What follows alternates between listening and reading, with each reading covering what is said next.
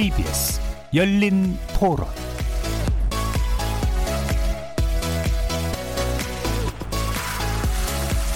안녕하십니까. KBS 열린 토론 정준희입니다.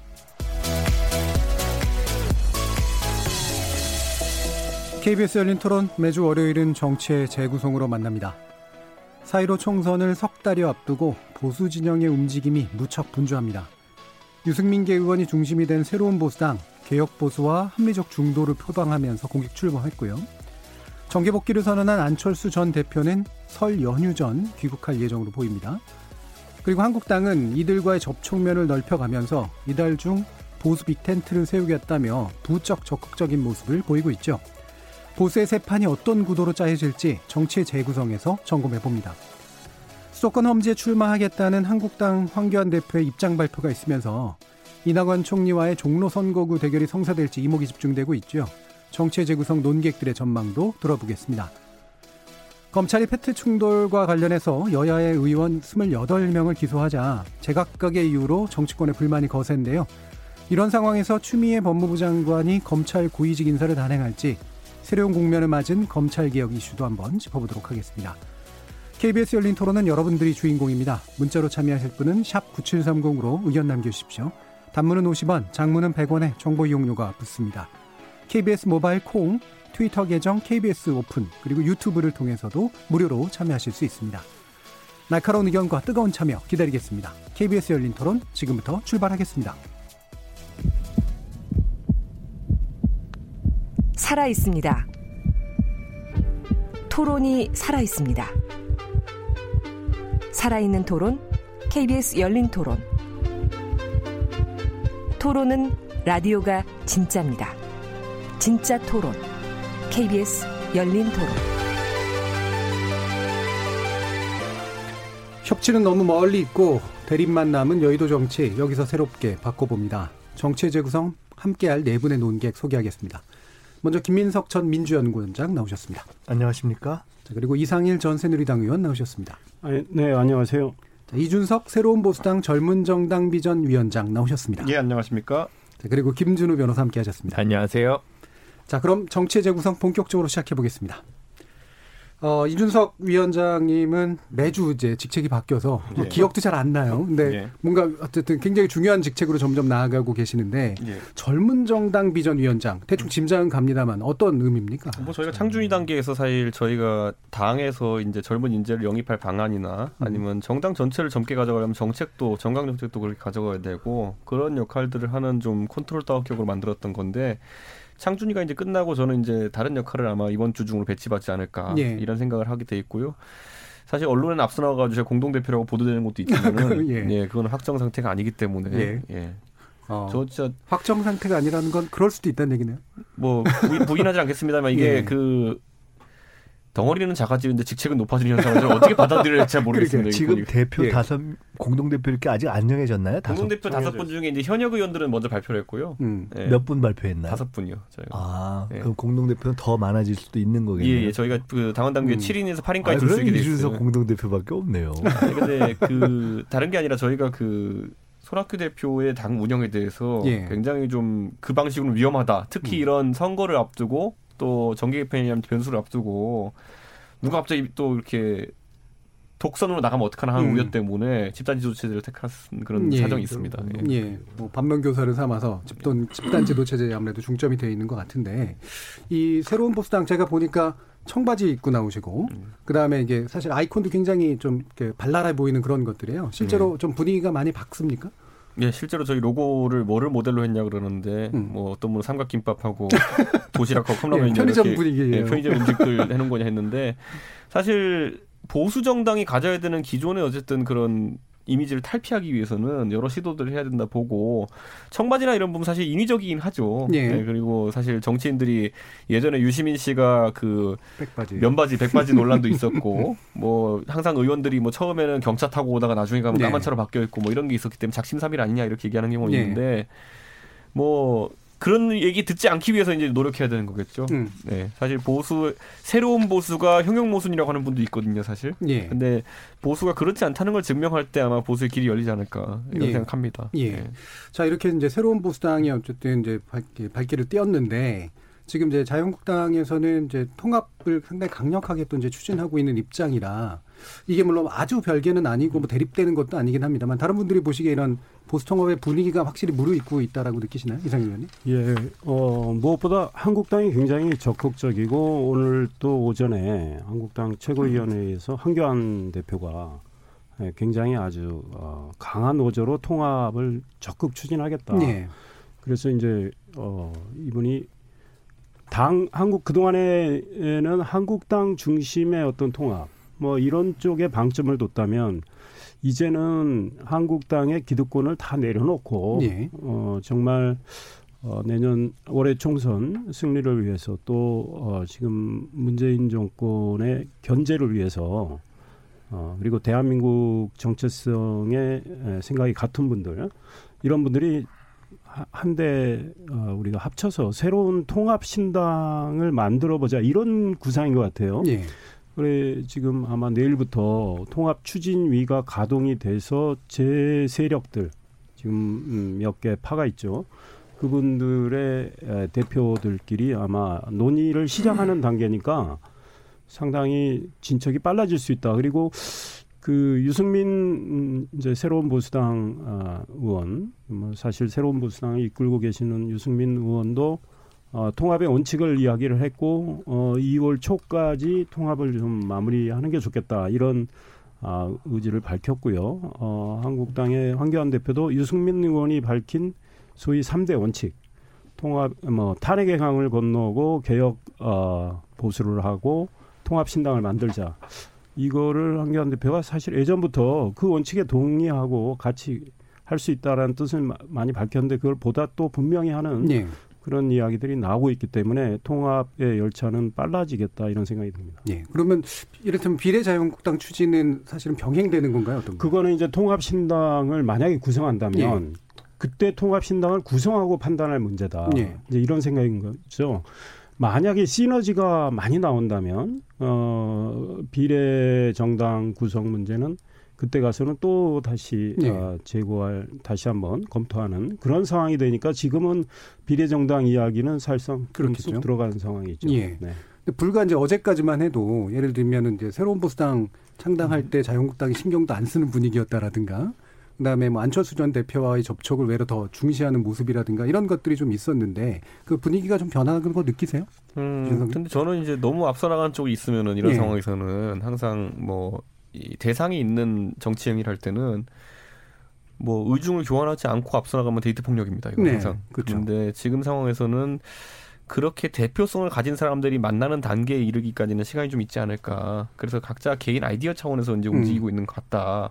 그러다 보니까 행동이 통일되지 못하고 아까 교수님 언급하신 것처럼 뭐 어제 정작 화는 안 오고 예. 오늘 축하 나는 오고 음. 뭐 시점도 보면은 뭐 아침에 라디오에서 오늘 굉장히 비판적인 기사가 나간 뒤에 바로 12시쯤에 이제 난이 오고 음. 뭐 이런 것들을 봤을 때 오해를 살수 있는 측면들이 있다. 예. 이렇게 보지만은 이상인 의원님이 언급했던 것처럼 어떤 그래도 장이라는 것이 만들어지기 시작한다라는 것에 대해 가지고는 음. 기대를 갖고 보는 시각이 있을 것 같습니다. 근데 저희 새로운 보수당도 뭐 의원수가 8명 정도 되는 작은 당이지만은 근데 이 안에서도 아직까지 그 정계 개편 또는 통합에 대한 당론이 확정된 건 아닌 상황입니다. 예. 그렇기 때문에 지금부터 뭐 한 1, 2주간 여러 행동들이 있겠지만은 그 행동들은 개인 자격이라고 봐도 무방할 정도로 그 부분 합의가 안 된 상황입니다. 예. 그 새로운 보수당 출범과 관련해서 그 한국당의 축하 화환이 안 간 거는 일종의 해프닝입니다. 제가 네. 취재를 좀 했는데 저는 어제 그 축하한다는 뜻을 뭐 개인적으로 밝혔고 예. 한국당의 이제 심재철 원내대표는 어, 기자간담회에서 새로운 보수당 출범, 새로운 출발을 축하한다 이렇게 이야기를 했는데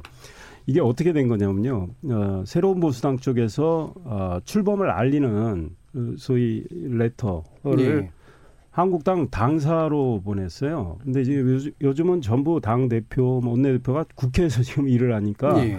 그런데 이제 그쪽 당사 관계자는 국회에도 갔겠거니 생각해가지고 음. 아마 보고를 제대로 못한 그런 게 아. 이제 밑에 실무적으로는 부실이죠. 그럼에도 불구하고 여전히 물리적 레터가 굉장히 중요한가요? 예, 음. 그- 뭐 그래도 뭐 예, 촉정자 아무래도 형식이었던 것 같았는데 예. 그럼에도 불구하고 사실 한국당이 소홀한 측면이 있다. 왜냐하면 새로운 보수당이 어제 출발한다는 거 국회에서 언론을 통해서 다 알려졌는데 누군가 실무 차원에서 제대로 챙겨서 어, 그 조치를 취했어야 되는데 그거는 좀 소홀했다 이런 음. 지적을 하고 싶습니다. 그리고 우리 저기 김민석 의원께서 보시기에 바- 불과 바로 며칠 전 지난 주말까지만 해도 예를 들면 박지원 의원들이라든가 뭐.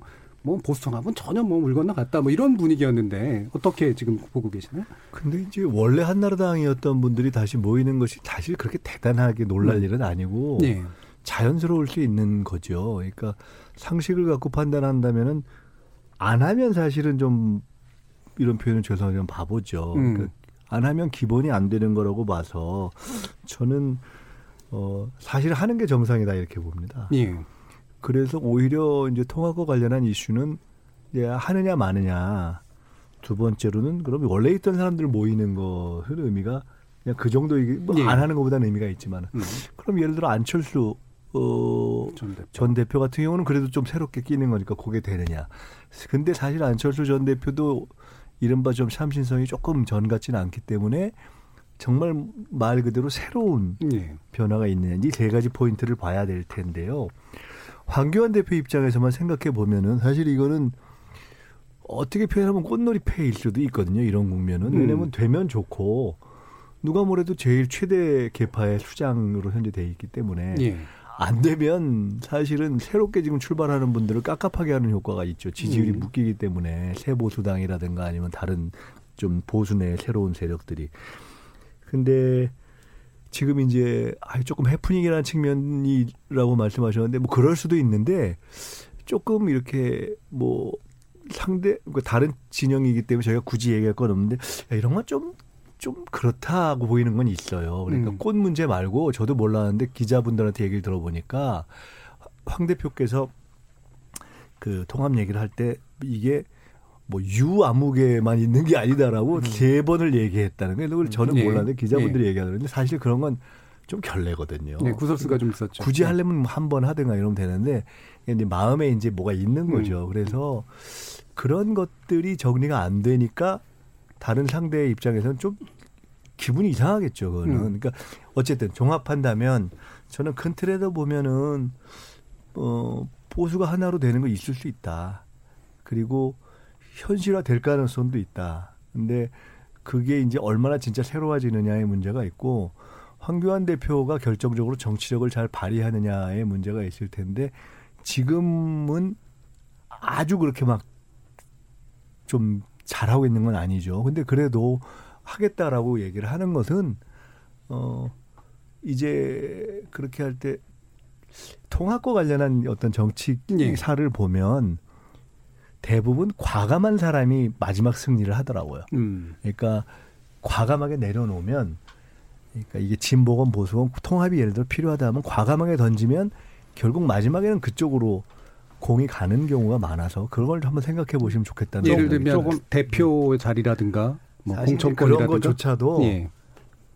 지금 당장은 뭐 되게 안 될 것 같아요. 던지면 음. 결국 그 흐름을 누구도 무시할 수 없기 때문에 이게 막 계산으로 되는 게 아니고요. 결국 예. 국민 여론으로 되는 것이어서 이런 국면은 그러니까 사실은 이제 우리가 저 보수 통합이 잘 되면 저희 입장에서는 조금 불편한 점도 있을 수 있지만 실리적으로는 그럼에도 불구하고 말씀드린다면 이럴 때는 국민들이나 지지층이 바라는 거를 과감하게 하는 것이 좋지 너무 잔계산을 하는 것보다는 그게 맞다고 예. 저는 생각합니다. 그 말씀에 저도 동감입니다.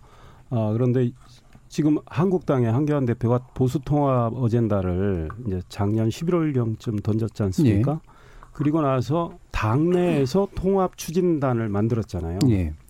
어, 뭐 단장 이름도 다 알려져 있고 단장 이름 얘기하면 우리 이준석 전 최고는 또 어, 비판적으로 말할 수 있고 그 그러다가 그런 이제 한국당 중심의 통합이었죠. 그 무게 중심이. 예. 근데 지금은 당 밖에 통합 추진위원회를 만든다. 이거는 한국당의 기득권을 다 내려놓겠다는 취지가 있는 거죠. 게다가 통합 신당까지 이야기가 나오면 한교안 대표는 통합신당이 되면 황교안 대표가 대표 되겠습니까? 그러니까 지, 도부 구성은 완전히 새롭게 되는 상황이란 말이죠. 그러니까 그것까지 가는 사, 그림을 그려놓고 추진하고 있다. 그러니까 상당히 저는 속도가 빨라질 걸로 보고 가능성도 예. 커졌다. 그다음에 이제 과거 한나라당 사람들끼리 통합이라면 뭐 파괴력이 사실 미지수일 수 있습니다. 그런데 지금 이제 이현주 의원은 민주당에 계시다가 아 이제 따로 신당을 예. 만들고 있는데 그분은 합류할 가능성이 좀 높아 보인다 이런 생각이 들어요. 이제 관건은 안철수 전 의원이 과연 같이 하느냐 마느냐. 사실은 성패는 여기에 좀 달려 있다 이런 예. 생각이에요. 그런데 제가 뭐 기자 출신으로서 취재 좀 해봤는데 어 만약에 한국당이 다 내려놓고 정말 똑같은 일대일로서이 통합 문제를 논의한다면 어, 통합 문제는 또는? 충분히 논의가 가능하다 이런 예. 입장인 것 같아요. 그런데 이제 안철수 의원이 들어오셔가지고 어떤 입장을 내느냐 이런 게 중요한데 제 생각엔 당분간 바른미래라는 그 틀을 유지하면서 그 안에서 이제 손학규 대표의 정리 문제가 있지만 어, 안철수 의원이 와서 바른미래의 예. 틀 내에서 일단 독자 세력을 좀 하면서 예. 통합 추진을 이렇게 물밑에서 하지 않나 이런 생각을 해봅니다. 예, 안철수 전 대표 얘기 나누긴 해야 되는데 일단 김준우 변호사 의견 한번 또 들어보죠. 다 하셔가지고 그래도 가장 많이 관찰하고 계신 것 같은데. 그 구정 전에 어쨌든 음. 보수 분열의 비관론이 이제 다수의 의견을 점하기 전에 어쨌든 지지층을 설득하려면 보수 통합이 결말을 안 나더라도 시동을 건 것을 자신의 지지층에 보여줘야 최악을 막을 수 있으니까 당연히 이제 보수 통합의 테이블이 깔리는 건 필연이라고 당연히 봐야 될 거고요. 그런데 어, 이 속도와 결론에 대해서는 저는 아직 좀 미지수인데 왜냐하면 결국 이제 황교안 대표가 훨씬 더 많은 걸 내려놔야 되거든요. 제가 생각하기에 그거를 한국당의 다수 의원들이 원하실 것 같아요.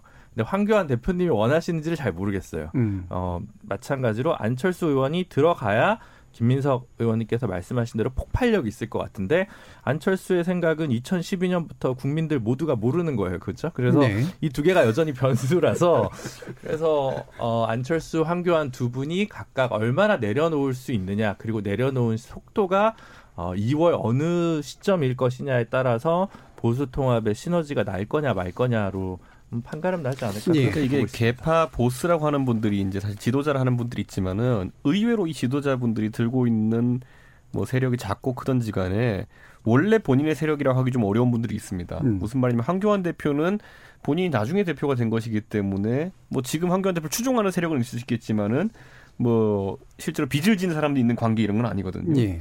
안철수 대표 같은 경우에도 사실 지난번에 국민의당으로 많은 의석을 만들었지만은 그 중에 상당수는 대한신당이나 민평당에 가 있는 분들도 있고 본인의 비례의원들 같은 경우는 거치 이전에 자유가 없고 그러다 보니까 좀 세력이 약고 유승민 의원 같은 경우에도 지금 여덟 명의 유승민계 의원들이라고 포괄적으로 얘기하지만은 예.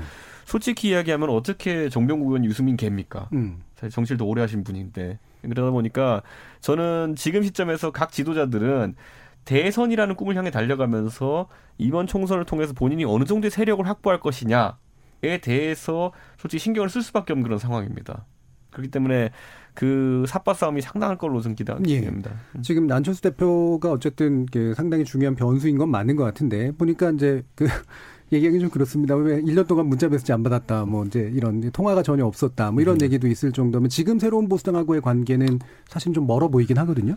그런데 지금 음. 제가 봤을 때는 그 안철수 대표는 음. 지금 시점에서 보통은 본인의 마음과 닿지 않는 지점에 있는 이야기가 나오면은 그 비서실장이라는 분을 통해 가지고 메시지가 나오거든요. 예. 그 예전에 이제 변혁 신당 이런 거 한다고 했을 음. 때 우리는 관계 없습니다라고 바로 이제 반박 나오잖아요. 그런데 보수재 통합론이라고 이렇게 뭐 그 보수 언론에서 밀어가지고 처음에 이제 기사가 났는데 그거를 부인하거나 아니면은 거리를 두는 비서실장 해명이 안 나오고 오히려 오늘 아침에 갑자기 조선일보 인터뷰를 하셨어요. 그렇죠. 예, 그러니까 저는 이게 의미하는 바가 저도 상당히 의외였던 것이 어 해외에 가 계시면서 뭔가 지금까지의 정치 그 양식과 다른 깨달음을 얻으신 건가. 음. 그런데 그 변화는 저도 예측하지 못하겠습니다. 저도 안철수 대표랑 간 같이 했지만은 예. 지금의 그 오늘 그 보수 일간지 인터뷰와 이런 일련의 행보는 안철수스럽지는 않습니다. 과거에 음. 저희가 봤던 그런. 제가 저, 음, 예, 먼저 말씀해 주세요. 제가 약간 뼈를 때리는 말을 하면 강력한 누구 보수 뼈인가요?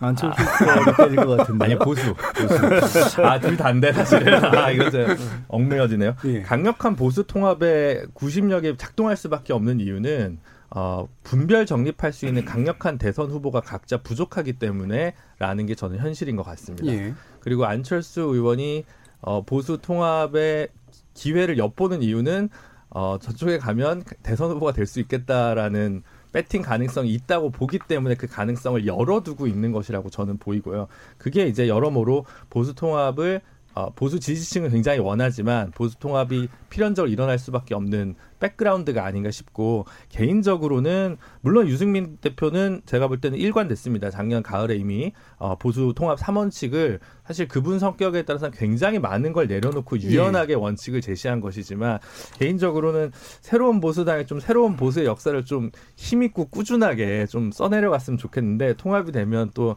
이게 또 한 단 지목으로 끝나는구나. 제가 몇 주 전에 이준석 네. 의원한테 이준석 최고한테 잘해보시라고 정말 진심을 다해서 응원을 했는데 그게 참 쉽지가 않네요라는 저도, 생각이 저도. 진심을 다해서 잘했다고 한 거였습니다. 예. 그 저는 안철수 전 대표가 이제 생각을 온 국민이 잘 모른다 이렇게 말씀하셨는데 어, 그간의 행보를 통해서 입증한 것이 하나는 있다고 봅니다. 그것은 안철수 전 대표의 정치적 정체성이 무엇인가. 그, 그, 그 안철수 전 대표에게는 정치적 정체성이 별 의미가 없다는 것을 저는 입증했다고 봅니다. 예. 왜냐하면 사실은 본인이 뭔가 새로운 어떤 정치를 하는 것처럼 했다가 어, 대선 후보가 될 가능성을 놓고 보면서 비교적 진보라고 할 수 있는 진영과 합쳤다가 나와서 이제 중도라고 합쳤다가 예. 다시 이제 보수화의 길을 간 것인데 안철수 전 대표는 명료하게 지난 총선 이후에 국민의당에서 나온 이후로는 저는 보수로 가는 길을 선택했다고 봅니다. 음. 그러니까 이미 진보 진영에서 자기의 룸은 없고 진보와 민주 진영 왜냐하면 제가 아는 것이 안철수 대표가 과거 김한길 대표하고 새정치연합이라는 걸 만들 때 민주자를 빼기 위해서 애를 썼거든요. 예. 민주당을 싫어합니다. 음. 그래서 진보와 민주에 자기 공간이 없다는 것을 알아서 자기 룸을 찾았기 때문에 안철수 대표는 첫째로 보수에 자기 공간이 있다고 생각하고 이제 방향을 잡아온 것입니다. 예. 그리고 그렇기 때문에 저는 당연히 안철수 대표는 전 대표는 모든 지금 현재의 옵션을 열어놓고 가고 있다. 근데 하나의 변수가 생긴 거예요. 뭐냐면 안철수 전 대표가 보수로도 갈 수 있다고 생각해 전제는 보수에 나를 제낄 대선 후보가 없다고 봤던 거거든요. 예. 근데 이제 어쨌든 황교안이라는 음. 현재로 봐서는 자기보다 지지율이 더 높을 가능성이 높은 후보가 생긴 것이어서 저는 그게 최대 음. 변수라고 봅니다. 그러면 안철수 전 대표가 선택할 수 있는 길이라는 것이 보수 전체 통합 하나의 당을 만들거나 아니면 중도로 원래 지나면 국민의당과 같은 전략을 취하거나. 근데 그 또한 지금 애매하기 때문에 바른미래당이 아니면 과거에 민주당이 아닌데 약간 민주당 주변에 있었던 뭐 평화 뭐 또뭐 등등등 대한신당 이 중에 뭘 선택해야 되거든요. 이제 그걸 놓고 고민을 할 텐데 그 제가 좀 재미있는 생각이 들었는데 만약에 어느 여론조사 기관에서 향후 한 한 달 내에 이런 여론조사를 해본다면 저는 안철수 대표의 판단에 도움이 되지 않을까 싶어요. 음. 뭐냐면 보수가 통합이 됐을 때 다음 중 누가 보수의 대통령 후보가 될 가능성이 높습니까? 라고 여론조사를 해서 황교안 대표보다 낮게 나오면 저는 아마 통합 안 할 가능성이 높다고 봅니다. 안철수 대표. 예. 안철수 대표는 그간에 입증된 것이 무조건 자기가 후보되는 코스의 정치를 해왔기 때문에 현실적으로 그렇게 해서 가봤자 내가 그냥 몸만 참여하고 후보가 안 된다 이렇게 판단된다면 다른 적당한 명분으로 저는 어떻든 제3세력의 후보가 되는 길을 가고 총선을 치러서 연동형 비례대표제를 가지고 다섯 명, 열 명이라도 남으면 그걸 가지고 그 다음에 후보가 되는 코스를 택할 가능성이 높다. 안철수 전 대표의 최근까지의 정치를 한마디로 정리하면 내가 후보가 되는 것이 아니면 악이다 이렇게 해왔기 때문에 예. 저는 그렇게 될 가능성이 높다고 봅니다. 그렇지 않아도 그래서 이제 통합보다는 네. 혁신이 우선이라는 말이 많이 들어본 말이잖아요. 그렇지만 지난번, 예. 이제 당연히 또 하나의 가능성이 있기 때문에 음. 열어놓는 거죠. 예. 그래서 상당 기간 저는 그렇게 이쪽으로 갈까 저쪽으로 갈까를 열어놓고 보는 어, 과정을 우리가 보게 될 가능성이 높다. 예. 그리고 그 의외로 안철- 안철수 의원 죄송합니다. 예. 안철수 김준호 의원이. 그 12년 대선에 처음 등장하셔서 그러니까 최초에 박원순 서울시장한테 여- 경선 없이 양보를 한 것 빼고는 선거를 안 빠지셨어요. 예. 2014년 재보궐, 뭐 16년, 17년, 18년 계속 선거를 하셔서 이번 총선도 그냥 넘어가시지는 않을 것 같다. 저는 출마하리라고 사실 좀 개인적으로 보고 있습니다. 예, 이상일 예, 의원님. 우리 김민석 의원님이 말씀은 부드럽게 하셨는데 내용은 아주 안철수 뼈를 정- 정작 때리셨어요. 저를 안 예. 때렸는데. 그런데 뭐 그분 행보를 우리가 지금 뭐 예측할 수는 없죠. 그런데 네. 만약에 이제 말씀 중에 지금 여론 조사를 해가지고 보수 차기 주자로서 뭐 가능성이 없다면 독자 간다. 근데 그 뭐 지지율이라는 것이 늘 바뀌기 때문에요. 그런 정적인 어떤 어, 조사 하나 가지고 아마 안철수 전 의원이 그런 결정은 하지 않을 거고 참고는 안철수 하시겠죠. 뭐, 예. 안철수 전 의원의 입장은 저는 비교적 분명했다고 봅니다. 뭐 몇 달 전에도 기사가 몇 차례 났던 것 같은데 안철수 의원 말이 다 맞았다 이런 기사 있었잖아요. 문재인 정권에 대해서 안철수의 예언은 다 맞았다 이랬지 않습니까? 아 그래서 안철수 어, 전 의원이 조선일보 인터뷰에서도 나오죠. 그러니까 이 문재인 정권이 하는 지금 국정 운영에 대해서 아, 이건 굉장히 비판적인 입장을 냈지 않습니까? 그러니까 입장은 분명해요. 반 문재인이에요. 그런 맥락에서 화- 한교안 한국당 대표, 유승민 에, 새로운 보수당 의원 다 같은 지점을 갖고 있는 거예요. 예. 공통 분모가 거기 하나 있죠. 또 하나의 공통 분모를 찾는다면 이 세 분은 다 아, 차기 대권 주자의 지금 반열에 올라 있는데 이번 4월 총선이 굉장히 중요합니다. 그러니까 사실 대권을 가는 이 과정에서 4월 총선이 그분들한테 마지막 기회일 예. 수 있습니다. 그러니까 문재인 정부는 안 된다. 그리고 우리 세 사람은 마지막 기회다. 이 지점에서 지금 뭔가 공통점이 있다. 있습니다. 예. 근데 이게 굉장히 큰 공통점이라고 봅니다. 이제 나머지는 이제 뭐 크고 작은 차이들이 있는데 만약에 그 공통점에서 출발을 한다면 아, 이 통합 문제는 풀어갈 풀릴 가능성이 상당히 있다. 예. 이런 거고 어떤 뭐 안철수 의원이 개인적으로 어떻게 계산을 해서 타산적으로 해서 뭐 이렇게 비판화를 두들길 것 같지는 않다. 저는 제 생각은 예. 그렇습니다. 근데 이게 아까 봤을 때그그 이상일 의원님 분석하신 대로 새 대선 주자에게 상당한 갈림길일 텐데 저는 기본적으로 지금까지 황교안 대표가 덩어리에 의지해가지고 뭐 사실 그 나머지 대선 후보 튕겨내는 가장 좋은 방법이 덩어리에 의지해가지고 네. 튕겨내는 방법이었으니까요. 근데 그게 예의치 않으니까 이제 통합에 뭐 플래카드를 한번 띄웠는데 어 아까 이제 김민석 의원님이 그 언급하셨던 안철수 대표의 전략이라든지 아니면 김준호 변호사 언급했던 안철수 대표의 선거 반복 출마 이력이라든지 이런 것들을 보고 미래를 재단할 수 있지만은 저는 또 하나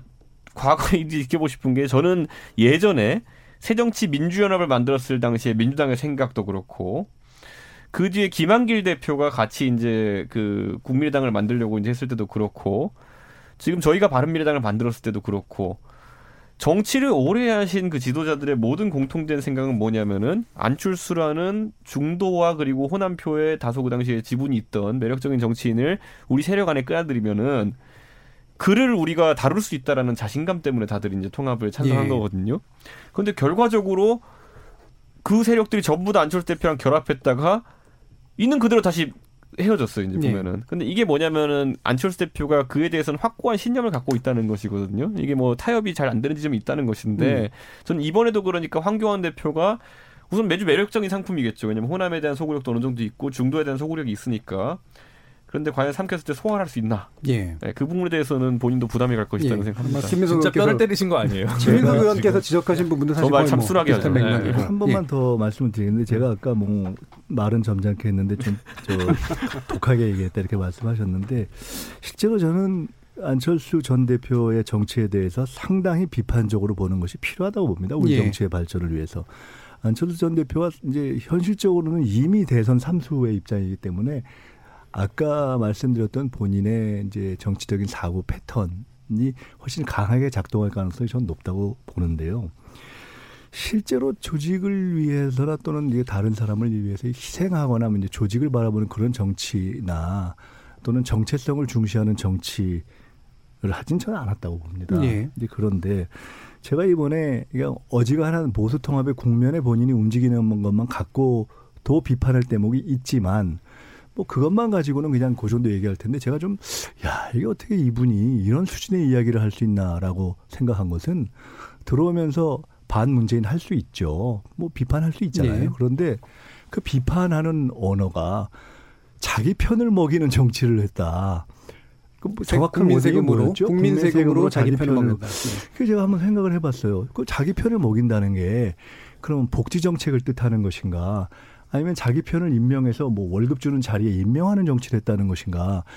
후자의 대통령의 임명권을 말하거나 어떤 뭐 소위 어 코드 정치를 했다는 걸로 지금 이- 이해되진 잘 않아요. 왜냐하면 국민 세금으로기 때문에. 예. 그러면 결국은 국민 세금으로 쓸데없는 복지 정책을 해서 뭐 이랬다는 것 정도를 멋있게 말하려고 한 건데 황당한 얘기죠.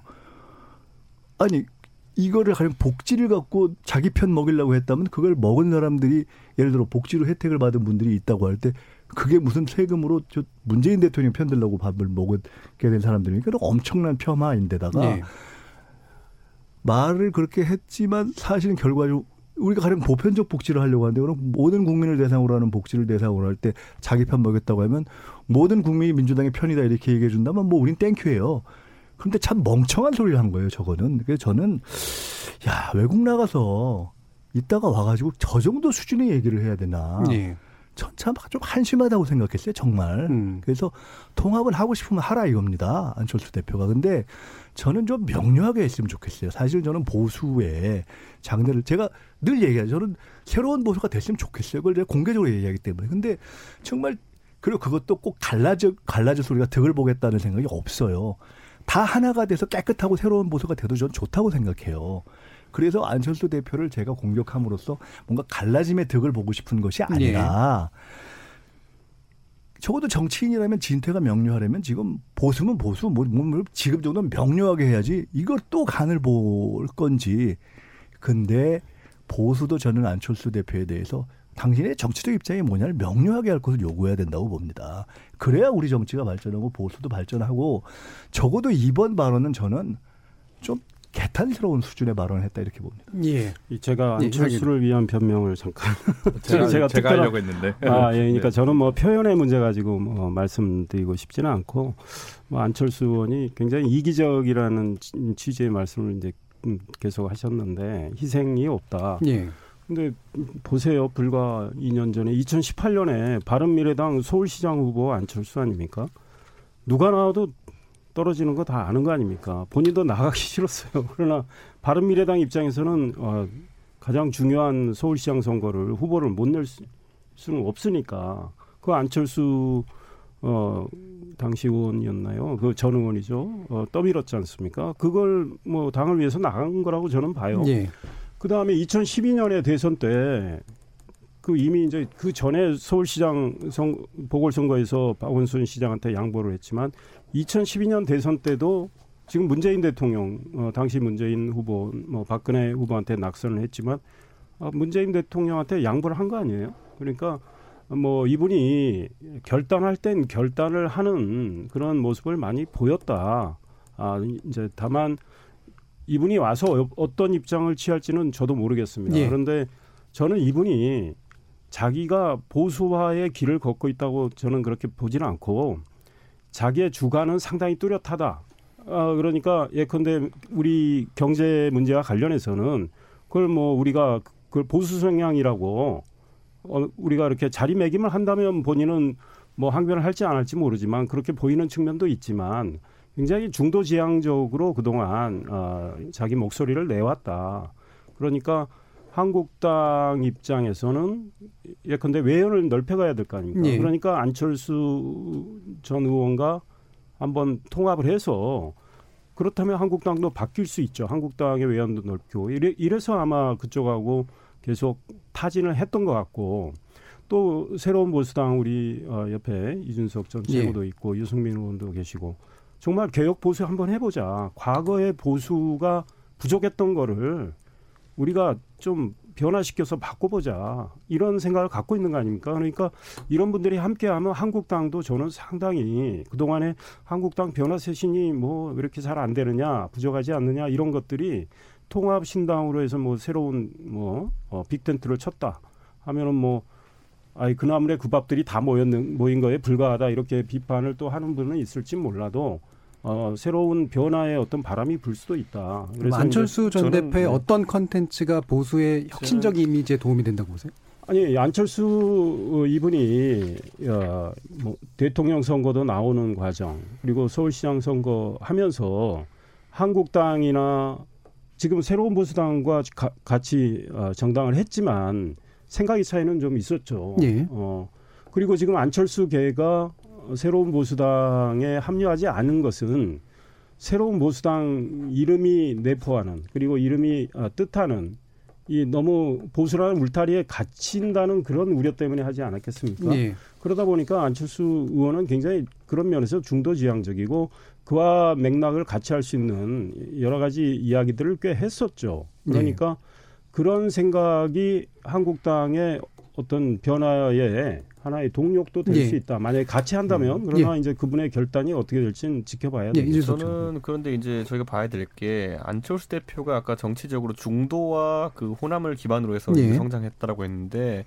사실 이 큰 판의 보수 대통합에 참여하는 순간 호남이랑 기반은 날아가 버릴 가능성이. 높다 이렇게 예. 보고요. 저희가 중도라고 표현했지만은 그 정책 지향적인 중도가 아니라 예. 제가 봤을 때는 그 정치 혐오에 기반한 중도인 그런 개연성이 좀 있습니다. 예, 왜냐면 중도의 내용을 잘 모르겠거든요. 그러니까 왜냐면 양당에 굉장히 실망한 유권자들이 그때 2016년에도 국민의당에 몰표를 줬던 것이고 예. 저는 앞으로도 안철수 대표가 보유한 상당한 지분은 이제 그렇게 될 것이다 이렇게 보는데 이것도 모순된 지점이 있을 수 있습니다. 그러니까 정치 혐오란 양당의 기득권 정치를 혐오하는 것인데 뭐 그 안에서 아무리 호랑이를 잡으러 호랑이 교에 들어간다는 논리를 갖다 붙인다 하더라도 결국은 그 혐오의 대상에 귀부하는 것이 아니냐라는 이미지를 줄 수 있기 때문에 저는 안철수 대표가 그 결단을 하기까지는 상당한 고민의 과정이 있을 것이고 저는 이번에 그런 결단할 가능성 은 거의 없다 예. 이렇게 보는 게 예. 제가 사실 그저께 라디오를 어디 갔는데 갑자기 같이 방송하는 패널이 평소에 말을 격하게 안 하시는 분인데 안철수 대표는 그 정치하러 오시는 양태가 대상포진 같다 이러는 거예요 갑자기. 그러니까 제가 아니 그건 아니다. 그건 그냥 부정적인 뉘앙스인데 정치 혐오증이 그걸 만들어낸 기득권 정당이 잘못된 것이다라고 저는 관점을 바꾸긴 했는데 예. 저는 실제로 지금의 환경이 또다시 그런 환경이 만들어졌기 때문에 안철수 대표가 정치를 재개할 수 있는 환경이 된 것이지 아무래도 제가 봤을 땐 그런데 그 환경이 통합으로 가지는 않을 것이다. 아까 말했던 이유 때문에. 예. 그래서 저는 별도 세력으로 존재하면서 그 정치 혐오증을 가진 사람들에게 소구력을 가지고 그 덩어리를 만들어서 또 의석을 만들어서 대선에 뛰어들려고 하면은 예. 이번에 절대 통합에 참여할 수는 없다. 예. 이런 생각을 하게 됩니다. 예. 저도 거의 이제 예, 그런 건데, 근데 이제 이게 좀 무시하면 안 되는 게 사실 안철수 전 대표가 지난 대선에서 거의 700만 표에 가까운 득표를 그렇죠. 했습니다. 홍준표 대표가 그때 780만 표 정도를 했고, 다만, 그러니까 그게 어떻게 어떤 거냐면 적어도 이인재 대표, 정주영 회장 이런 대선 후보보다는 훨씬 많은 표를 대선에서 얻은 흔히 말하는 역- 제3 후보에서 저희 사무부 역사상 가장 많은 표를 얻은 후보죠. 사실 유승민 의원이 220만 표 정도 얻었는데 699만 표가 얻었다는 건 이게 엄청난 겁니다. 근데 다만 추이가 어, 그 당시 대선에서는 수도권에서 전부 안철수 대표가 2등이었습니다. 근데 지난 지방선거 나갔을 때 김문수 후보에 비해서도 적은 표, 그러니까 훨씬 더 표가 돼서 서울시장 선거에서 3등을 했거든요. 거기서 이제 어떻게 보면 조금 그 확장성의 한계를 혹은 이제 하향세라고 이제 평가할 수 있는 지점이 분명히 있다. 하지만 700만 표를 얻었고 지난 서울시장 선거에서도 90몇만 표를 얻은 후보인데 이런 후보가 어쨌든 함께 한다면 즉 전국적으로 200만 표, 300만 표 급의 어떤 펀치력을 갖고 있는 후보라고 한다면 한국당 입장에서는 당연히 매력적인 인수합병 대상으로 삼을 생각을 할 수밖에 없다고는 보여지거든요. 그런데 아까 그 이준석 젊은 정당 비전 위원장님께서 말씀해 주신 것처럼 자신의 매력 포인트를 극대화하려면 지금 보수 통합의 총선용으로 쓰여 가지고는 자신의 그 대선 후보로서의 가도에서 가장 매력적인 길일지는 조금 의문이 예. 있기 때문에 여전히 열어둔 게 아닌가 그 말씀과 싶습니다. 관련해서 이제 이런 것 같아요. 뭐 이 제 말씀이 맞다고 주장은 못 하지만 지금 한국당 따로 간다, 안철수 따로 간다, 새로운 보수당 따로 간다. 총선에서 어떻게 될까요?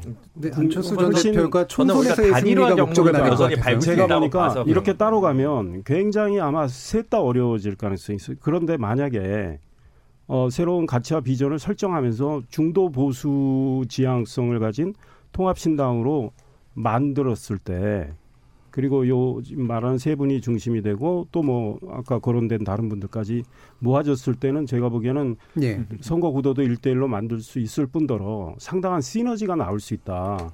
그러니까 무당파층도 꽤 흡수할 가능성이 있다. 음. 그렇기 때문에 만약에 그렇게 해서 어 선거 결과가 좋다면 나머지는 이제 세 분 중에 다 당선이 되면 각자 대선을 놓고 선의의 경쟁을 할 수 있는 거고 그 과정에서 많은 또 뭐 서로 불협화음이 날 수는 있지만 지금 하, 하나가 돼서 그 모양새가 좋아서 시너지가 난다면 선거 때까지는 일제히 아마 같이 갈 거예요. 그러니까 따로 가는 것보다는 합쳐서 가는 게 훨씬 예. 자기한테 득이 될 가능성이 있다고 볼 가능성이 상당히 예. 있다는 거죠. 예, 그리고 김 이제 한 말씀만 드리면 안철수가 왜 중도인지 모르겠다고 하셔서 이 말씀만 드리면 될 것 같아요. 안철수 자기는 경제는 진보고 안보는 보수다 이런 말 한 적 있어요. 아 그래서 버무려서 중도냐 이렇게 말하기는 어렵지만 예. 예컨대 이제 경제와 관련해서 어, 그분이 강조했던 게 사실 공정, 분배, 뭐 양극화 해소, 소외된 계층에 대한 어떤 배려 지원 이런 것들이었잖아요. 안보에 대해서는 사실 한국당이나 유승민 어, 전 대표나 입장은 크게 다르지는 않았던 것 같아요. 그런 면에서 어, 중도 지향적으로 그, 그분이 활동을 해왔다고 볼 수 있죠. 예. 제가 뭐 평상시에도 그렇고 특히나 특정 개인을 얘기할 때 막 좀 이렇게 심하게 얘기를 안 하는 스타일이기 때문에 이게 이제 안철수 전 대표 개인에 대한 비판의 취지보다는 또 그렇게 해서 괜히 안철수 전 대표의 뭐 제가 대단한 사람은 아닙니다만 주목도를 높이는데 기여할 생각이 없어요. 그런데 또 안철수 전 대표를 무시하는 것도 아니에요. 700만 표 의미 있죠. 근데 정치인들이 가지고 있는 가장 큰 착각 중에 하나가 우리 다 선거에 나가서 내가 지난번에 표 얻으면 그걸 내 표로 생각하는데 그 국민이 호주머니에 든 공깃돌이 아니잖아요. 이제 그때그때 시대에 따라 달라지는 건데 결국 올바른 전략과 방향을 정립하지 않으면 매번 의미 있게 떨어지는 거예요. 정치는. 그래서 저는 안철수 대표를 위해서도 이제 다른 차원에서도 원칙을 갖고 한번 저는 생각해 보자고 말씀을 드린 건데 첫째는 안철수 대표가 과연 정치적인 의미 있는 양보를 계속 해왔는가? 뭐 그럴 수도 있어요. 근데 처음엔 그렇지만 나중엔 전 꼭 그렇다고 보지 않기 때문에 평가할 대목이 있고요. 두 번째로는 적어도 보수의 중심 세력이 있잖아요. 있을 거 아니에요. 근데 안철수 대표가 예를 들어 전형적인 보수의 중심 세력은 아니잖아요. 그러면 거기서 선거를 치르기 위해서 안철수 전 대표가 뭐 필요할 수 있어요. 근데 저는 깊이 고민해 봐야 된다고 생각합니다. 아, 이 보수의 중심 세력이 만약에 있다면 정말 보수가 뭘 하려고 하는 거냐. 보수 통합을 해서 새 보수를 만들려고 하는 거냐. 아니면 일단 반문 전선을 가려고 하는 거냐. 그럼 어떻게 효율적이냐. 이걸 생각을 해봐야 됩니다. 왜냐. 안철수 대표가 어쨌든 뭔가 정치에 참여해서 합쳐서 매번 당장 조금 득을 보더라도 결국 그 당이 매번 깨졌잖아요. 이거 한 번도 이건 어긋나지 않고 그 당이 깨졌거든요. 왜 그랬는가 생각을 해봐야 되는데 저는 그래서 이게 안철수 개, 개인의 문제가 아니라 한국 정치에서 정체성이라는 것을 무시하고 그때그때 땜빵을 하는 것이 어떤 후과를 가져오는지 생각을 해봐야 된다고 예. 봅니다. 그래서 저는 지금 같은 이런 어떤 역사적 전환의 시기에는 보수가 전체적인 세판가리를 할 수 있는 시점에는 생각을 해봐야 된다. 이게 예. 안철수 전 대표를 위해서뿐만이 아니라 사실 저는 보수를 위해서도 길게 봐서 꼭 좋은 선택일까를 제가 고민할 일은 아니잖아요. 그렇지만 한번 생각을 해보시면 좋겠다는 그 생각합니다. 똑같이 공감해서 제가 항상 몇 번 방송에서 얘기했지만은 결국엔 반문연대식 통합이라는 게 네. 안티 세력으로서의 파워라는 게 사실 민주당이 한 4, 5년 동안 박근혜 정부 시절에 계속 안티 박근혜를 하다가 잘 안 됐는데 이제 사실 그 이후에 탄핵이라는 상황 사태가 생기면서 프레임이 전환이 됐거든요. 보수의 무능 프레임이 전가되면서. 저는 사실 안티 프레임으로 집권하는 건 상당히 어렵다 이런 생각을 하고 보수가 지금 여기에 답할 수 있느냐. 보수가 지금 대통령을 배출하든지 아니면 다수당이 되면은 경제 안보 교육이 있어가지고 뭐가 나아지느냐. 이 질문은 하나도 예. 준비를 안 해서 답을 보니까 그러니까 문재인은 막아보자 뭐 이 정도의 구호 가지고는 선거가 쉽지 않을 거다 예. 그래서 저는 그세 명의 지도자들이 그걸 만들 수 있을까? 저는 예. 여기- 여기까지만, 저는 예. 요한 말씀만 더 드리면 지금 새로운 중도 보수와 반문 이거를 이분법으로 생각하시니까 그러는 것 같아요. 그러니까 새로운 중도 보수를 해서 변화를 하면 자연스럽게 반문이 되는 거예요. 결과적으로. 그래서 승리할 수 있는 거죠. 그러니까 이거를 양자택일의 문제로 보는 건 저는 저도 한 가지만 말씀드릴게요. 네. 자, 보수 통합 얘기를 했잖아요. 자유한국당에서. 그리고 지금 새 보수당에서 개혁 보수 얘기를 했잖아요.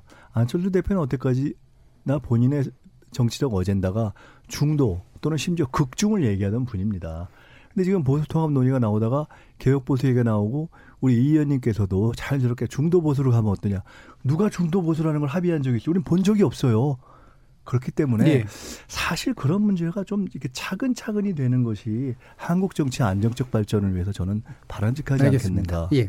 안철수 전 대표가 확실히 인물은 인물인가 봅니다. 이렇게 음. 말씀들이 엄청나게 많이 어, 나오시는 대단한 보니까요. 예. 지켜보시면 이제 예, 알겠죠. 보수 안으로 들어가려고 할지 그리고 실제로 보수는 품을 수 있을지 소화할 수 있을지 어, 주목할 수밖에 없는 그런 조건인 것 같습니다. 어, 청취자 여러분은 어느 쪽에 표를 던지실지 모르겠습니다. 지금 여러분께서는 KBS 열린 토론과 함께하고 계십니다.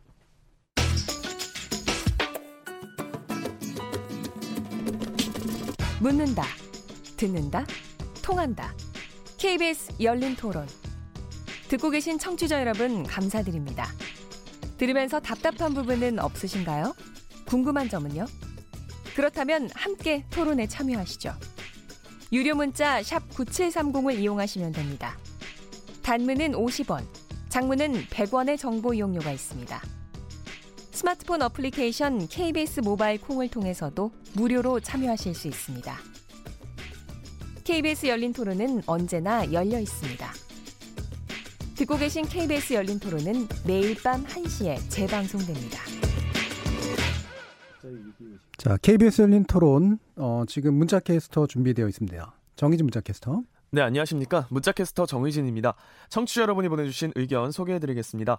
먼저 콩 아이디 7021님, 새로운 보수가 누더기 보수가 되는 것은 반대합니다. 유튜브로 의견 주신 이수키님, 말로만 하는 정치, 국민들은 공감하기 힘듭니다. 콩 아이디 0925님, 역사를 돌이켜보면 당 간판만 바꾸어 유권자를 미혹한 사례는 많았지만 국민이 원하는 진정한 연합은 이루어지지 않았습니다. 우리 정치권에 제갈공명의 지혜가 필요해 보입니다. 유튜브로 의견 주신 박성호님, 우리나라의 진정한 보수라고 말할 수 있는 당은 없습니다. 콩 아이디 사분사분하다님, 할 말 없으면 혁신부터 외치는 분들, 뭘 어떻게 어디서부터 혁신할지부터 이야기해 주셨으면 합니다. 콩 아이디 4816님, 선거 때만 되면 대보수 통합이니 뭐니 해서 통합하면 뭐합니까? 선거 끝나면 니 탓 내 탓, 서로 의견 안 맞다고 분당하고 새로 창당하는데, 보수 통합? 국민들에겐 별 의미가 없을 것 같습니다. 콩 아이디 1632님. 안철수 전 대표는 절대로 작은 당은 만들려 하지 않을 겁니다. 작은 당을 만들려고 했으면 서울시장 선거 패배 후에도 국내에서 정치를 계속했을 겁니다. 라고 보내주셨네요. 네, KBS 열린 토론. 지금 방송을 듣고 계신 여러분이 시민 농객입니다. 계속해서 청취자 여러분들의 날카로운 시선과 의견 보내주세요. 지금까지 문자캐스터 정희진이었습니다.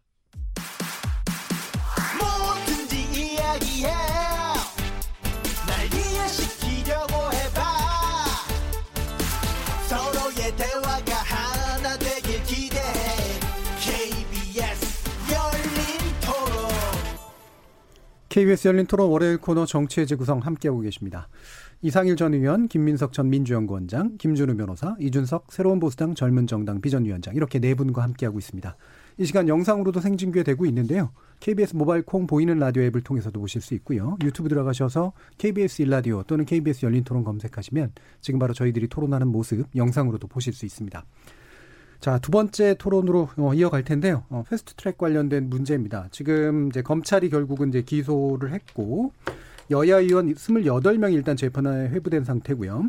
그 중에 또 이제 특이한 게 이제 약식 기소한 자유한국당 의원 9명 가운데 이제 2명, 장재원, 홍철호 의원이 벌금형을 구형했는데 이게 이제 만약에 이대로 나오면 당선 무용형도 가능한 그런 상태입니다. 여기에 대해서 많은 이제 뭐 또 논란들이 오고 가고 있는데 일단 이 부분 어떻게 보고 계시는지 김준우 변호사 의견부터 들어볼게요. 네, 그, 그 구공판이 있고 구약식이라는 게 있는데요. 이제 벌금형 이하로만 나오면 약식 재판으로 하는 절차를 구약식이라고 예. 약식을 구한다라고 해서 이제 한 거고 그럼 약식 재판 같은 경우 이제 검찰에서 이제 그 약식 청구를 할 때 벌금형을 이제 구형을 같이 이제 동반해서 보내는데 이제 그 구형형이 이제 당선 무형에 해당한다. 이제 이런 건데 사실 어 정치적인 문제 때문이라도 구약식 절차에 있던 의원님들도 전부 다 정식 재판을 청구할 것으로 보이기 때문에 사실 이 자체가 그렇게 음. 큰 의미가 있을 거라고 보이지 않고 또 아시겠지만 대개 구형보다는 선고 가 훨씬 더 낮은 낮죠. 형으로 네. 나온 경우가 좀 많습니다. 그래서 뭐 그렇게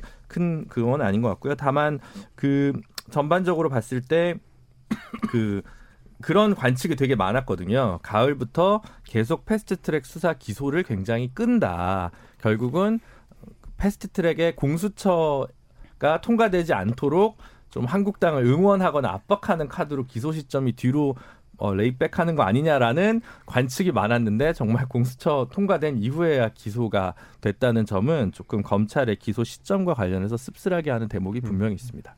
예. 뭐 판례가 예, 없는. 판례가 없는 법이기 때문에 저는 계속 이제 재판 때까지 지켜봐야 될 것이다. 네. 저도 이게 뭐 중형이 내려질 사안은 아닌 것 같다 음. 이런 판단을 하고 이번 국회 회기가 그리고 종료되게 되면은 저는 자연스레 민주당이도 그렇고 서로 탄원서 같은 거 넣어주고 할 거로 좀 보입니다. 예. 네, 그렇기 때문에 저는 어 지금 시점에서 사실 그 그러나 지금 아까 겨, 김준호 변호사는 오히려 시기 때문에 자유한국당에 역성을 들어준 거 아니냐 이렇게 얘기 역정을 들어준 거 아니냐 이렇게 말했지만은 저는 황교안 대표 입장에게는 민주당에게 공격당할 수 있는 아주 좋은 건수가 하나 들어왔다 예. 이렇게 보이는 게 그때 이제 가산점 논란이 있지 않았습니까? 그랬죠. 근데 예를 들어 지금 여기에 기소되신 분들이 공천을 받으면 가산점을 받았다고 실제 그거 연관 있는 것과 관계 없- 없이 그런 예. 지적을 받을 것이고 그렇게 예, 그런- 민주당을 기대적으로 음. 공격할 겁니다. 당사자들이 그런 얘기 하시더라고요. 공천에 탈락하게 되면은 이분들 같은 경우에는 또 나름대로 볼멘 소리를 하겠죠. 예. 그러다 보니까 저는 이거는 음. 어떻게 가도 약간 앞으로 부담으로 작용할 수밖에 없는 특히 황교안 대표 입장에서는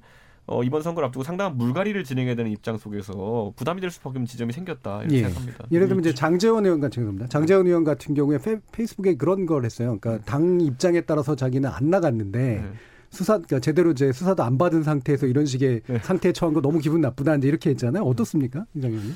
아마 그러실 수 있을 것 같아요. 근데 이게 근본적으로 이제 개인의 어떤 입장을 떠나서 어, 정치적으로 발생한 사건이 사실 소위 말해서 형사 사건화된 거는 자체가 굉장히 유감이고 우리 국회의 정치력의 부재를 드러내는 건데 이제 기소된 분들, 약식 기소된 분들까지 포함해서 어 내가 이 정도까지인가 이렇게 생각하시는 분들도 많을 것 같아요. 그리고 이제 그 체증은 뭐 검찰이 알아서 판단하는데 예컨대 영상이 있다 하더라도 그 영상을 어떤 각도에서 찍느냐 또 얼만큼 뭐 어떤 상황이 벌어졌느냐가 영상을 통해서는 다 보- 보여줄 수는 없는 거고 그 자리에서 무슨 말들이 오갔는지까지 제대로 돼 있지 않기 때문에 그런 건데 우리 장재훈 의원 같은 경우 아마 충분히 예. 그런 불만을 토, 토해낼 수 있겠다. 그런데 우리 이준석 어, 위원장 말씀처럼 한국당이 통합을 하지 않고 공천을 한다면 그런 여러 가지 딜레마는 있을 수 있다. 있습니다. 예. 그런데 만약에 통합이 돼가지고 뭐 새로운 지도부가 구성이 돼서 룰 정말 다른 바꾸면. 공천이 벌어진다면 이 문제는 또. 음. 묻혀버릴 수도 있는 측면이 있는데 아 저는 개인적으로 그렇습니다. 일단은 검찰은 기소를 해서 뭐 이 형사 재판 절차는 진행이 되지만 그래도 정치적으로 서로 이루어진 이 고소고발 문제 아, 국회가 곧 마무리되면 그 문제는 아, 터는 게 좋겠다. 예. 아, 그래서 정치적으로 일어난 것들은 정치권이 일단은 어, 스스로 좀 해결하는 그런 모습을 보여주는 거 좋겠다. 물론 그렇게 해도 뭐 재판은 진행 중인 건데 결국은 법원의 판단을 맡겨봐야 되지만 아, 이 그러면 지금 그런 이야기들 많이 하죠. 민주당은 민주당대로 불만이고 한국당은 한국당대로 검찰의 불만을 나타냈습니다. 서로. 어 그래서 어 재판부가 이 문제를 어떻게 판단할지 몰라도 일단은 정치권에서 어좀 뭐랄까 결자 해지를 서로 하는 것 그것도 중요하다 이런 예, 생각이 그러니까 이상일 의원 그 최- 최근까지 이제 검찰에 대해서 평가를 해주실 때 그래도 불만은 있지만 기본적으로 좀 중립적으로 잘하고 있다라고 보셨는데 지금 상황은 어떠세요? 저는 검찰도 많은 고심을 했겠다. 우리, 우리 음. 이제 김 변호사님 말씀처럼 뭐 공수처법이 처리되고 나니까 검찰이 이걸 했다. 그러니까 그거하고 연동시켜서 판단을 했다고 생각하지는 않습니다. 왜냐하면 정기국회가 계속 진행이 되고 있었고, 어 그 다음에 그 정기국회 이후에 소위 쪼개기 국회가 이루어져 있었고 그런 것들을 다 보고 일단 검찰이 어 이제 판단을 한 거 아니냐 이런 생각을 하고 검찰 판단에 대해서 뭐 한국당 입장, 민주당에서도 각각 불만은 있을 수 있다고 봅니다. 예. 아, 충분히 할 말은 서로 있다. 그러나 이제 검찰도 검찰대로 고민을 많이 했겠다 이런 생각합니다. 예. 검찰이 예, 고민을 진짜 많이 한 게 원래 처음에 고소 고발이 이루어지니까 남부지검에서 조- 수사를 안 하고 경찰서로 내려보냈어요. 음. 내려보내다가 갑자기 조국 장관 수사할 때 되니까 갑자기 검찰로 가져왔거든요. 음. 그러니까 굉장히 정무적으로 이 카드를 자기 손에 쥐었다 놨다 했기 때문에 검찰의 행태는 비판받을 여지가 충분하다. 이거는 뭐 이렇게 뇌내 망상적인 게 아니라 너무 드러난 부분이었고요. 두 번째로는 저도 이제 가급적이면 뭐 협치가 되고 서로 탄원이 되고 이런 부분이 있어야 되는데 만약에 너무 경미한 처벌되면 다음에도 이 동물 국회를 부활하는 것을 이제 정당화하는 요소가 될 수 있기 때문에 예. 한두 분은 제대로 된 책임을 질 수밖에 없지 않나라는 고민이 들어요. 이 약- 그래서 그게 이제 황교안 대표 그리고 이제 나경원 원내대표가 결국은 어, 그 책임을 져야 되는 거 아닌가. 이게 이제 국회법 위반으로 벌금 500만 원 이상이 되면 요 국회 회의 방해죄 500만 원 이상이 되면 이제 피선거권 박탈되는 이제 예. 그런 규정인데요. 어, 이거는 이제 국회 스스로 만든 것이었고 하기 때문에 그에 대해서도 전부 다 이렇게 만약에 실질적으로 500만 원 이하로 전부 벌금이 나오면 어 이거는 앞으로 이거는 계속 반복해도 되겠네 재방송해도 되겠네 이런 시그널을 법원이 그럼 국회에 던져주는 건데 그럼 국회가 또 어 괜찮아 이러면서 또 같은 일을 반복하면 그건 또 어떻게 대처할지에 대해서 좀 고민이 필요하다고 예. 보입니다. 그 검찰이 뭐 고민을 많이 했겠지만 예, 문희상 국회의장에 대해서 한국당 고발이 있었고 어, 불법 사보임 문제. 예. 그러니까 한국당은 지금 불법 사보임에서 전개된 일련의 상황인데 이 불법을 저지하기 위한 저항이었고 우리는 정당한 저항이었다 이런 입장 아닙니까? 그런데 이제 그와 관련해서 어 소위 문제를 만든 문희상 국회의장에 예. 대한 검찰의 어떤 조치가 없었던 거. 그다음에 이제 한국당의 한교안 대표의 경우는 원외에 계신 분이죠. 물론 본인이 어, 검찰에 출두해서 어, 내가 뭐 총책임자다. 뭐 나를 처벌해라. 뭐 이런 말씀 뭐 하셨지만 이분이 또 원내 지휘를 한 것도 아닌데 이제 그리고 아마 상중이었을 겁니다. 그때 그런 상황이 벌어졌을 때 야, 한국당의 대표는 뭐 기소를 하고 그럼 민주당 지도부는 전혀 없어요. 그래서 한국당 입장에서는 이게 형평에 안 맞는 거 아니냐. 그리고 예. 불법 문제에 대해서 그걸 저지하는 거를 이런 식으로 다루는 거는 아, 도저히 아, 이거는 용납하기 어렵다. 이제 이런 입장을 낸 거죠. 예, 지금 검찰이 중립적이지 않다고 보시네요, 그 부분은. 그런 대목에서는 음. 어, 예, 검찰의 판단에 문제가 음. 좀 있다고 예, 생각합니다. 김민석 근데 결국 이제 이 현진화법이 이유 여하를 막론하고 누가에게 책임이 있냐는 논쟁은 별도로 어쨌든 결과로서의 행위에 의한 폭력은 국회 내에서 이제 막자 이거잖아요.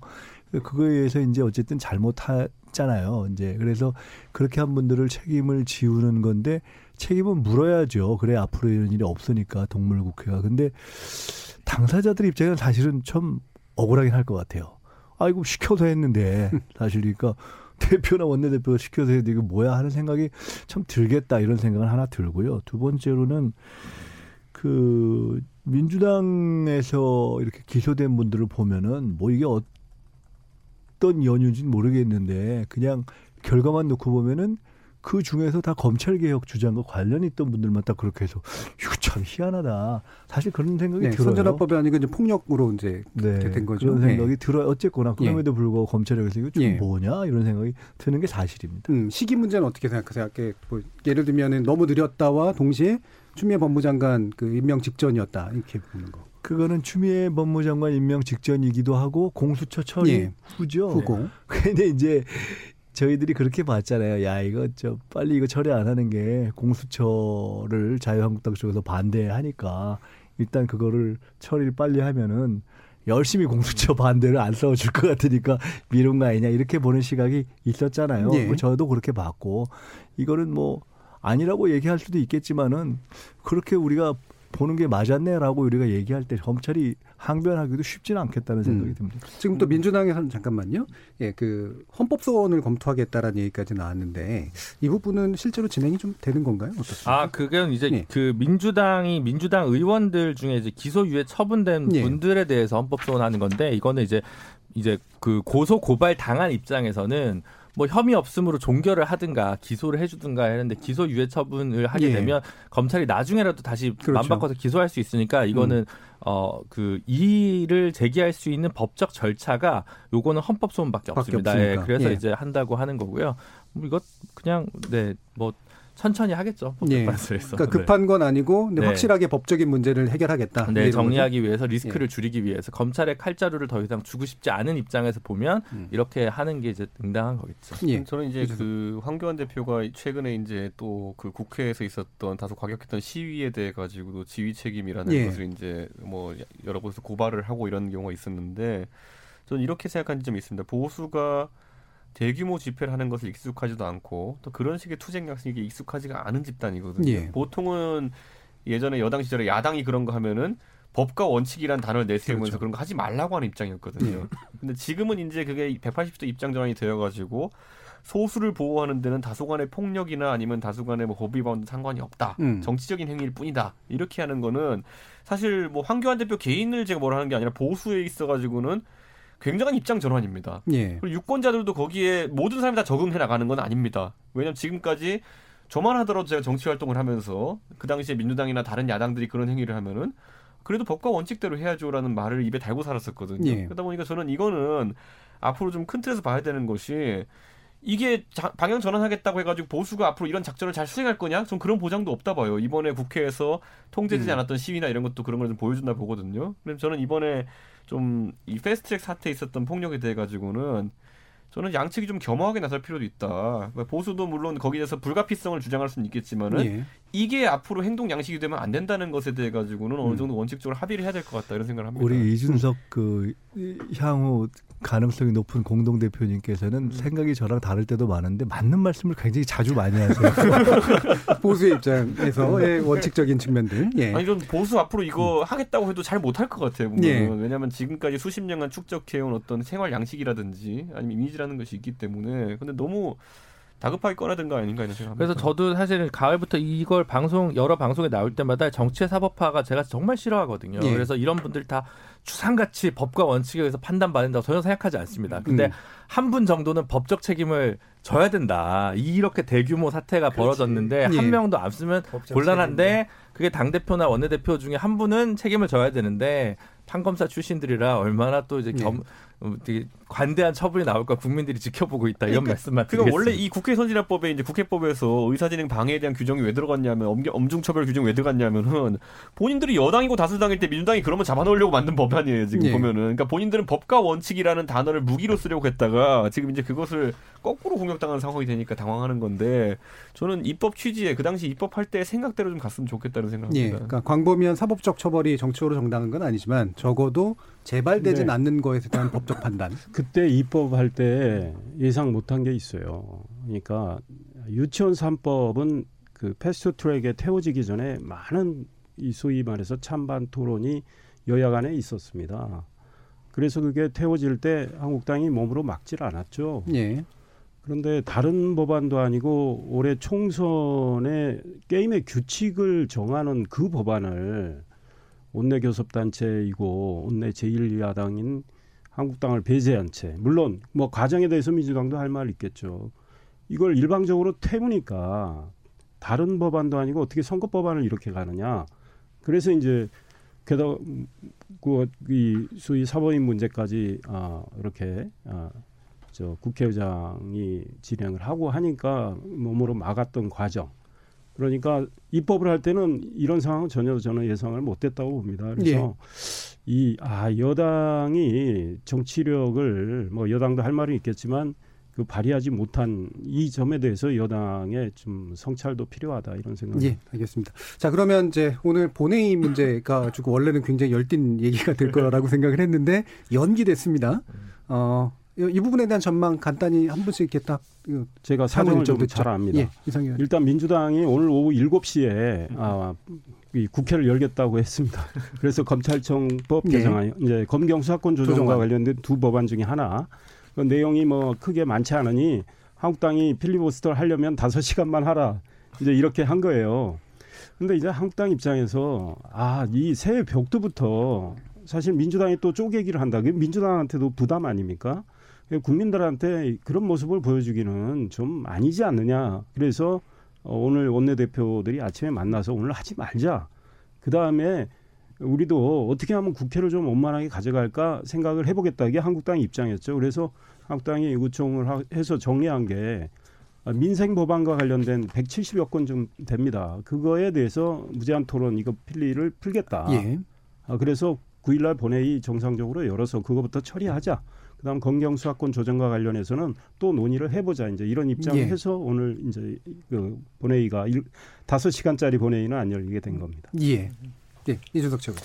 저는 결국에는 뭐 이런 다소간의 한국당이 협상 전술로 결국 음. 나오게 되는 것 자체가 사실 공수처와 그 선거법이 주전장이었거든요. 주전장에서 그런 협상력이라든지 아니면 좀 그런 부분을 발휘하지 못했던 것. 물론 원내대표 지도 체제가 바뀌면서 이런 부분도 좀 있을 거라 생각이 봅니다만은 그런 부분은 앞으로 계속 맹점은 남을 거다. 아까 제가 얘기했던 것처럼 보수 진영 또는 범야권이 이번에 패스트트랙 법안 추진을 막지 못했던 것은 아까 말했듯이 뭐 국회법상의 물리적인 저지 방법이 없어서도 아니었고 음. 결국은 협상 전술에 있어 가지고 너무 딱딱하게 갔기 때문에 부러진 것이 아니냐 음. 이런 생각을 하게 되는 것이고 일련의 이제 최근에 보면은 그 유시민 이사장과 그리고 이부영 전 의장 간에 이제 그 내용을 보게 되면은 네. 이부영 의장의 회고를 보면은 결국에는 그 당시에 상대 진영 너무 딱딱해가지고 부러지는 계기가 있었던 것이거든요. 저는 앞으로 문재인 정부 내내 야당 역할을 하는 상황 속에서 뭐 보수 대통합을 하든지 아니면은 뭐 앞으로 보수 연대체에서 보수판 4 플러스 1을 만들든지 어떤 일이 생기더라도 이 국회 내에서의 전술적인 능력 같은 것은 좀 확보해야 되지 않나 예. 이런 생각을 좀 하게 됩니다. 예. 네. 예.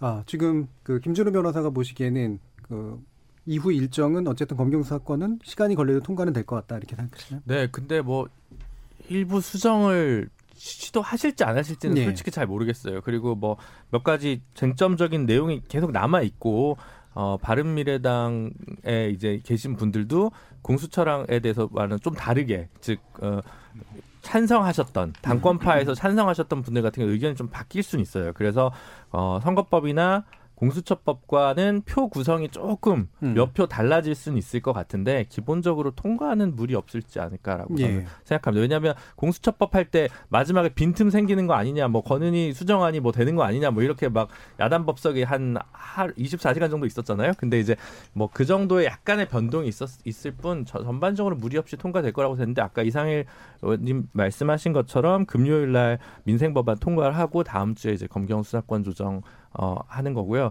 계속 그 제가 합의 가능성에 대해서 저도 정확히 취재는 안 됐지만 있는 것 같다라고 말씀드린 이유는 검찰청법만 자꾸 상정을 하고 핵심적인 내용이 더 많이 들어가 있는 형사소송법 개정안을 잠깐 미루고 예. 있거든요. 그래서 그런 부분에서 약간 미묘한 여- 그 1단과 2단 간의 물밑 협상이 있지 않을까라고 좀 보고는 있습니다. 예. 지금 사실은 총리 청문회 문제도 사실 같이 걸렸기 때문에 그런 거잖아요. 김민석 의원님. 싸울 만큼 싸웠잖아요. 예. 그러니까 이제 민생, 검경, 그다음에 정세균 총리권 남아 있는데 이 정도는 지난번에 싸웠던 정도로 안 하고도 다 처리할 정도의 역량은 되는 거 아닌가 싶어서 그렇게 예. 했으면 좋겠고 이제는 여야 다 조금 포지티브한 쪽으로 가서 총선으로 들어가는 게 좋지 않냐. 그 포지티브라는 것은 결국 어 지금 야권은 통합 문제가 제기된 거고 여권은 어쨌든 영입 작업을 하고 있고 공이 이제 정책을 내놔야 되잖아요. 그래서 이제 그런 쪽으로 넘어가는 것이 국민들께 대한 도리 아닌가 싶습니다. 예.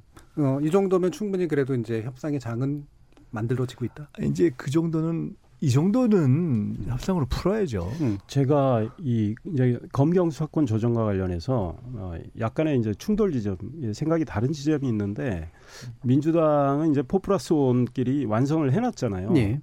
근데 그렇게 해서 또 그냥 이렇게 밀어붙이는 것보다 한국당이 에, 생각하는 주장하는 음. 몇 가지 문제를 추가로. 반영을 해서 수정을 하는 것도 방법인데 예. 민주당의 태도가 아직은 좀 강경한 것 같다 이렇게 알겠습니다. 전해 들었습니다.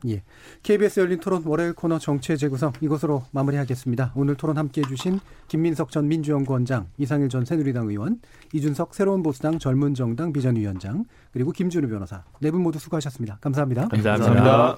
참여해주신 시민농객 여러분 정말 감사드립니다. 청취자들의 적극적인 참여로 만드는 KBS 열린 토론 생방송 놓치신 분들 팟캐스트 나중에 준비되어 있습니다. 매일 새벽 1시에 재방송도 됩니다.